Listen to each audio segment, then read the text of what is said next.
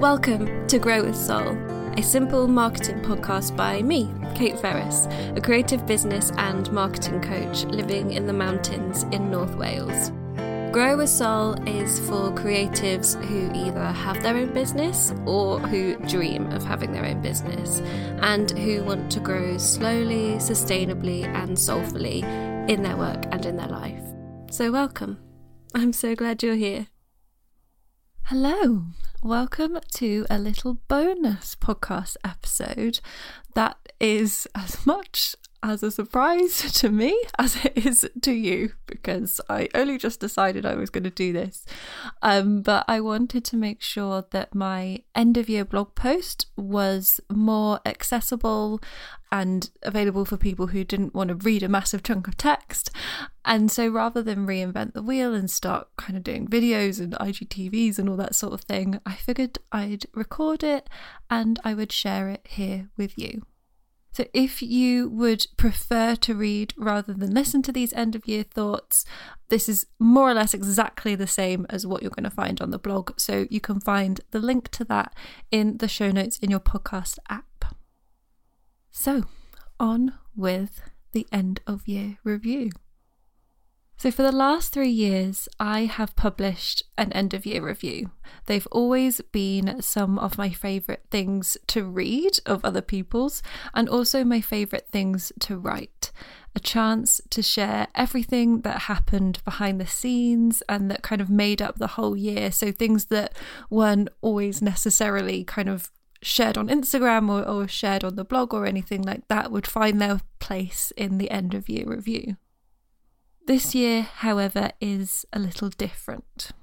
This year, there are too many untied loose ends, too many still misplaced hopes, and too much not processed that it just isn't the right time to share my usual warts and all review.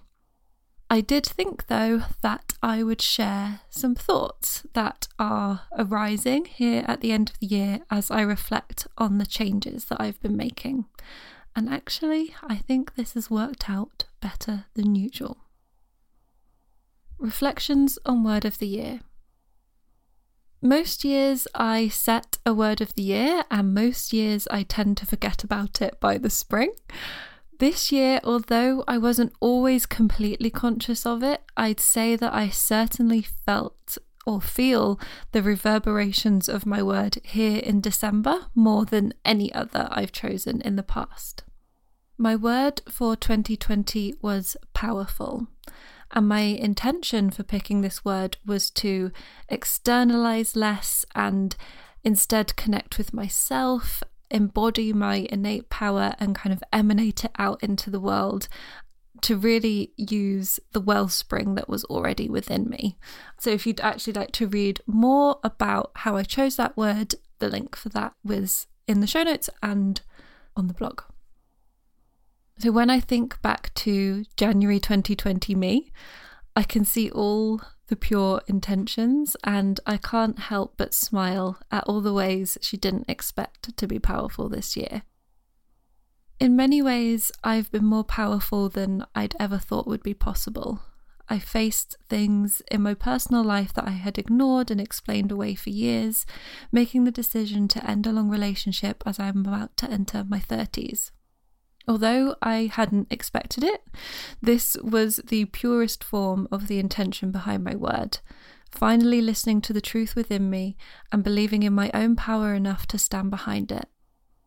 In my work, I have also embodied and emanated from my central truth, both in the way in which I've diversified about what I talk about, and more on this later, and in the way in which I've taken ownership of my working day. There are also ways in which I have felt less powerful than ever. I have felt small in relation to others and unable to broaden my reach and message at a scale that others have this year. I have felt at times out of control of how I make money. In the last quarter of the year, I've also felt my power ebb away as I allowed my hope and well being to depend upon the whims and decisions of others. On the whole, though, I must be fair to myself. I've been pretty fucking powerful this year. Sorry about the swears. I do try not to swear here, but I think the emphasis is appropriate today. At the start of 2020, I didn't realise just how much and in how many ways I needed to reclaim my power, and I will always be grateful to myself for being strong enough to do so. This was one word of the year that will vibrate throughout the rest of my life. Moving away from marketing in my work. This is something I noticed recently as I was categorizing a blog post and realized that I couldn't remember the last time I tagged something in my simple marketing category. The more I thought, the more I realized that marketing hasn't been nearly so central in my business this year. Not just in the blog posts I've been writing, but in what I share in my newsletters and in the products I create. So, the trail, for example, is only about a third, if that, marketing.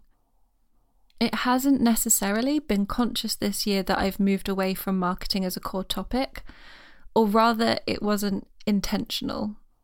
To be honest, I'm not exactly sure how I feel about it as I write this now. I still love to delve into strategy, discuss content and campaign ideas, problem solve a channel plan. This is the stuff that comes easy to me, and you can sit me down with someone and I can just do it. I know that when I've had a marketing focus call with someone, I feel really enlivened afterwards. Marketing and my approach to it has always been the foundation of Simple and Season and is what has got me to where I am today. And yet, clearly something has pulled me away from it this year. All my ideas, all the things I've felt drawn to write and create have been more on the experience side of business, about busyness, stuckness, decision making, expectations, self trust. Maybe this is because I've wanted to create content that is more personal and less how to, and therefore I've written about what is personally affecting me and what I'm experiencing more.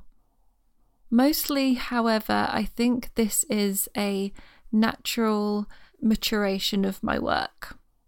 As more time passes and as I go deeper, I understand what really makes a difference. It's easier to believe that if you just know how to do marketing, in inverted commas, then all your dreams will just come true and you'll be totally fine. But the truth is, that's not what's going to get you doing it. You can have all the marketing knowledge in the world, but if you're out of alignment with what you truly want, if you are blocked by unhelpful work beliefs, if you can't trust yourself to stay the course, then you're not going to do it. And so maybe my job actually is to provide what you really need to do it. Writing a book. A month or so ago, I did a call out for questions for a Q&A podcast episode. Prior to that, over the summer, I shared that I was writing a book proposal, and one of those questions that was submitted was asking about that process and whether there was any news on it. And when I read that question, I recoiled because there was no news. There is no news. I sent the proposal to some agents and got one really lovely rejection and several automated rejections. There was no success to share, and therefore there was nothing to share. It wasn't until last week that I caught myself here and remembered that there being no success to share meant that there was everything to share. I have always talked about what happens when things don't sell or work or, you know, go well. And I suppose that in this case, I still felt ashamed that it hadn't worked out yet.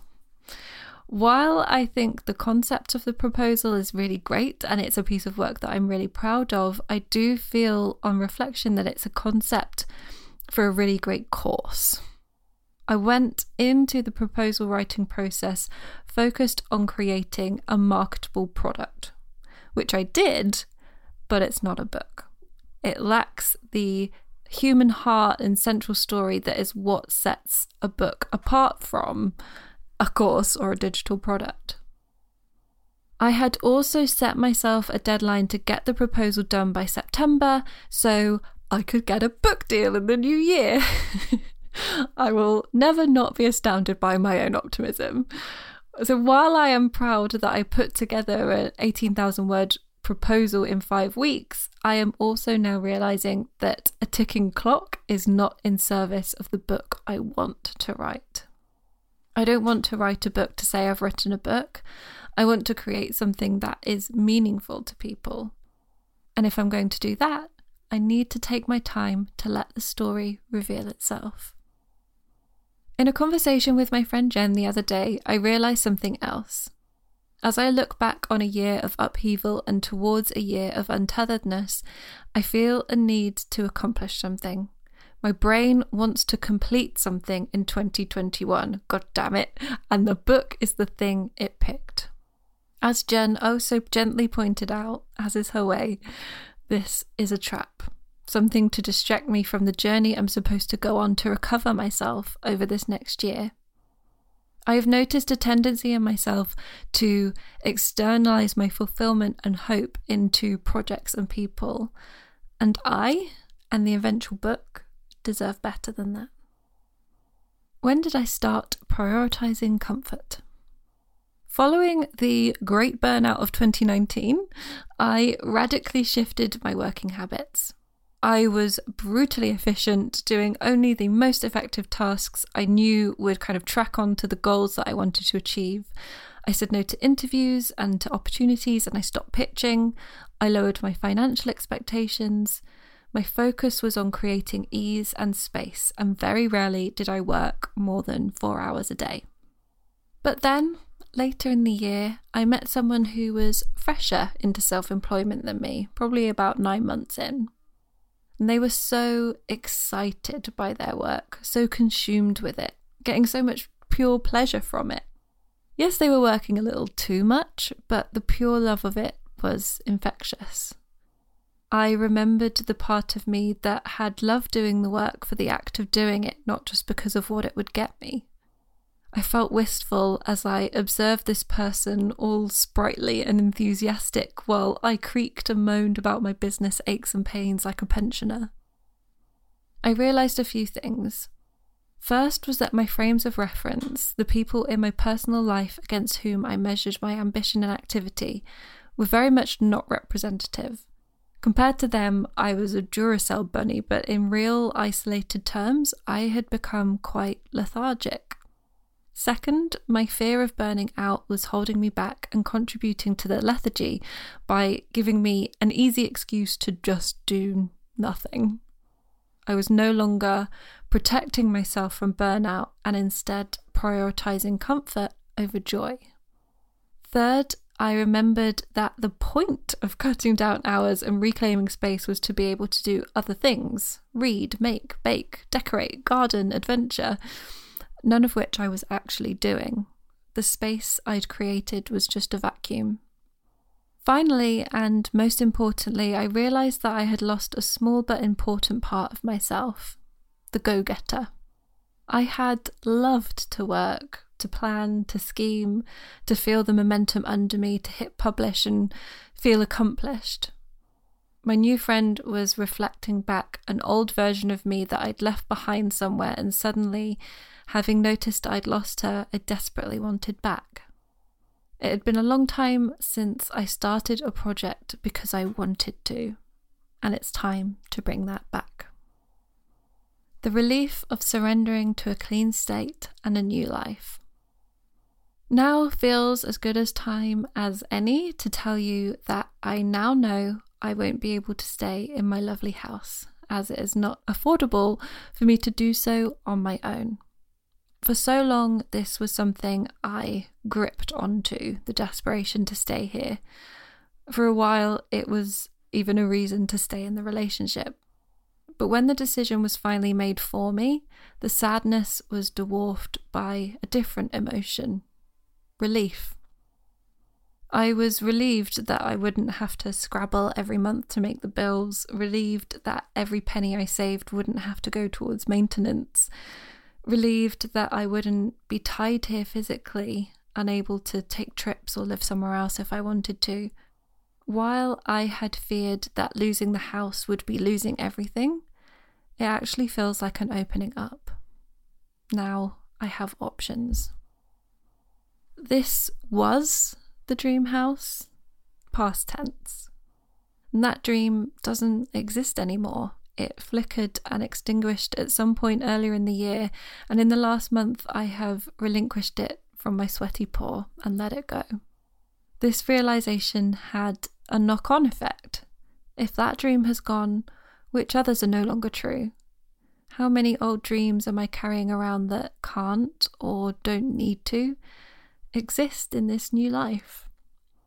It feels exciting now to surrender to a completely clean slate to sweep all of the assumptions about who I am and what I want off the table and to start over again. If I was building a life from scratch, what would I want it to be like? What do I want to reclaim from old lives? How can I reimagine this life? All of this is to sit with, experiment with, and come to terms with over the next year. That is where I drew my end of year post to a close. But for you listening, I thought I'd include a little bonus within the bonus. Part of this post was going to be about my shift from one to one to one to many this year, but when I started to write about that, it ended up being a whole post in itself. So, in case you missed it on the blog, here is how the shift of my business model has gone this year one to one to one to many and back again question mark at the beginning of this year, one of my main goals was to be appointment free by the end of it. I no longer wanted to do one to one work, and so my plan for 2020 was to phase it out to the point where my calendar was gloriously empty and all my time was my own. This is something I was very open about, and I shared the detail of in my newsletter and on the blog, and I got lots of questions about how it was going along the way. So I thought I would sum it all up here. First of all, a little backstory. I was objectively successful at one to one. I made good money, enough to raise a house deposit in a few months.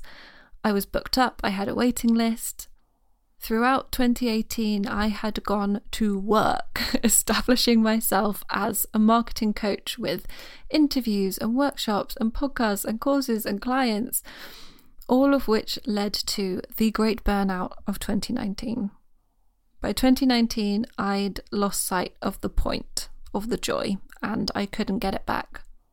I wasn't showing up for clients in the way that I wanted. I wasn't able to squeeze out any time for me, and I didn't know what I'd even want to do with that time if I had it. I spent much of the first half of 2019 feeling I was living a half life, as if I was under curfew, and while I could walk around in the world, I couldn't really be a part of it. I spent the second half of 2019 actively figuring out what the problems were and how I could start to feel joyfully alive again. One of the problems, in inverted commas, I isolated was that my calendar was full of client work, and that A, made me feel trapped and inflexible, which in turn is out of alignment with my core business value of freedom. And B, made me feel anxious and heavy for days beforehand as I worried about being enough for my clients.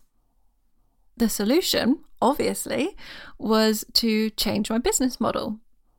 To move from earning most of my money from one to one services to earning it solely through one to many offerings.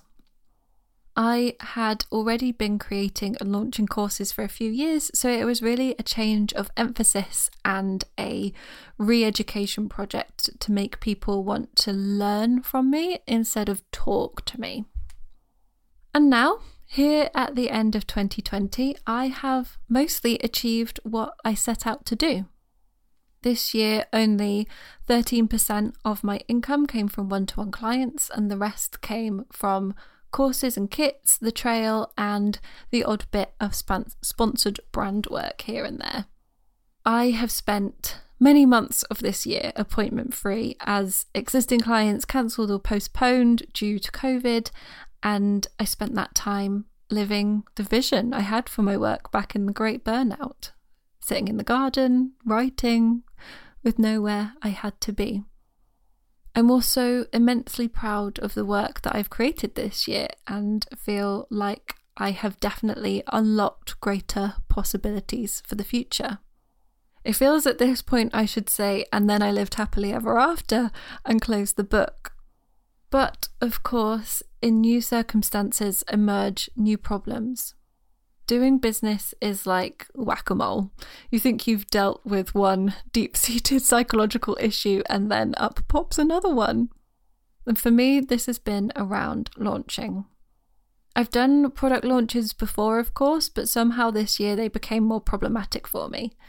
I suppose because now the success of these launches were all I had. Before they were an added extra on top of one to one income rather than all my income. I actually enjoy planning launches, it's just the implementation that I struggle with. I clam up, my ideas drain away, I get kind of low mood, and generally want to do anything but show up. Selling one to one came more naturally to me. It was as it was really just showing up regularly with valuable stuff and modelling the experience so people could make up their own minds. The time restriction of a launch began to feel like the same anxiety I'd felt around client calls. There are two big lessons that I'm taking from this one to one to one to many journey. The first is not everything is going to be joyful. I started on this quest to do nothing that didn't fill me with utter joy and saw anything that wasn't intrinsically joyful as a problem to be removed. But you know what? Sometimes you just have to do the stuff.